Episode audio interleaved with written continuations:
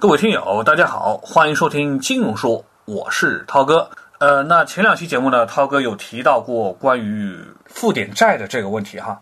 那就有听友呃提意见说，我这么鼓吹，其实是简直就是在胡说八道。那这个也是依个人而言，有的人喜欢负点债，有的人完全就不喜欢负债，这个都没有关系，都是按自己的实际情况跟喜好来做吧。但是呢，既然说到了这个问题啊，那涛哥今天就来讲一讲关于跟负债借钱有关系的这么一个金融工具，叫做杠杆。那杠杆呢，其实就是借钱，而且啊，杠杆其实是一个很重要的金融概念。如果你把杠杆拿走的话呢，其实金融也不剩下什么了。那如果说你借钱嘛，人家问也不问你就借给你了，那就是你人品好。但是这样的借钱好像没有多少次吧，所以要借钱要负债就不能光靠人品好就能够做到。那你找人借钱的时候呢，都会问你，你借钱要用来干嘛？那如果你说我只想吃点好吃的东西，买点名贵的包包，那这事儿可能就黄了。那如果你说你有个赚钱的事儿，但是呢投资的钱不够，所以你想借钱，那么他就说 OK，钱我可以借，但是呢你自己的钱也必须一起放进来吧。赚了呢你还本付息，你亏了的话呢自己的那部分当然就得先赔出来。好，那么在这种情况下呢，当然它就是杠杆了。所以说呢，杠杆关键的核心呢，其实就是要亏就亏自己的钱。那为什么是这么说呢？大家想一想啊，有人去炒股票，然后呢，他加了杠杆去买股票，对吧？这样可以获得更多的资金。当然，很多时候你会听到啊，有人被强制平仓了。那为什么被强制平仓呢？是因为你亏完了你自己那部分，所以配资给你的钱还好好的待在那里。这就是叫要亏就先亏完自己的钱嘛。当然了。也正因为有了这个概念，所以呢，所以呢，才有了以小博大的说法嘛。当然呢，杠杆其实是千变万化的。比如说呢，如果把自己的钱替换成股本，再把别人的钱替换成贷款，就是公司的资本结构。然后往下拉开，就是一家公司的资产负债表了。如果呢，我们又把自己的钱换成劣后，再把别人的钱换成优先，那么这就是形成了形形色色的理财产品。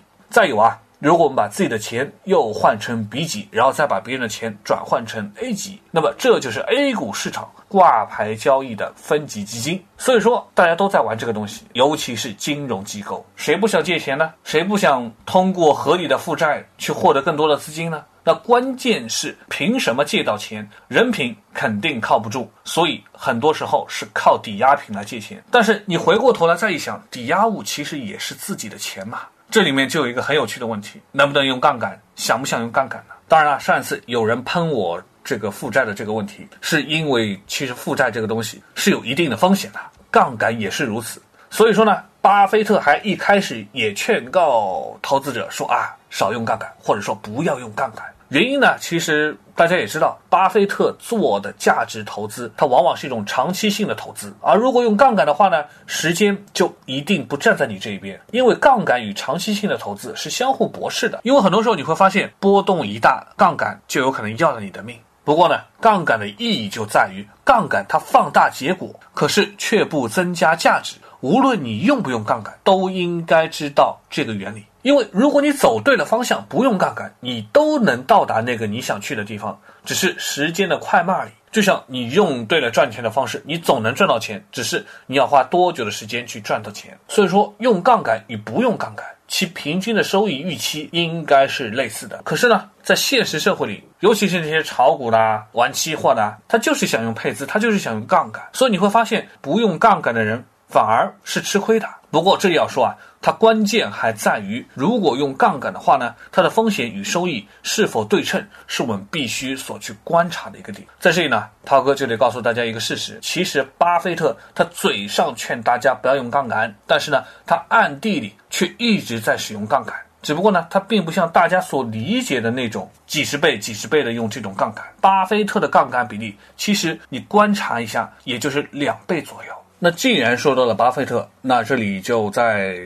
多说一说这个问题吧，大家也都或多或少听到过说，巴菲特特别喜欢长期持有股票，可能持有长达二十年之久。而如果用杠杆的话呢，其实却是与长期背道而驰的。大家高杠杆玩什么期货，其实没有谁是为了做长期投资的，所以说呢，这本身也就是一个矛盾。可是呢，巴菲特却找到了一个方法来解决这个问题，那就是保险。他的公司的旗下其实有很多的保险公司，他用保险公司来加杠杆。那说到这里呢，是不是大家就想起来，前段时间好像有个搞万能险的姚老板，就是用的是这种路数。当然呢，巴菲特他玩的当然更高级一点，而且呢，巴菲特也没有特别隐藏他的这个操作手法。他在给之前的股东的这个公开信里面，他就说到，保险公司的操作手法就是先收后付，让公司。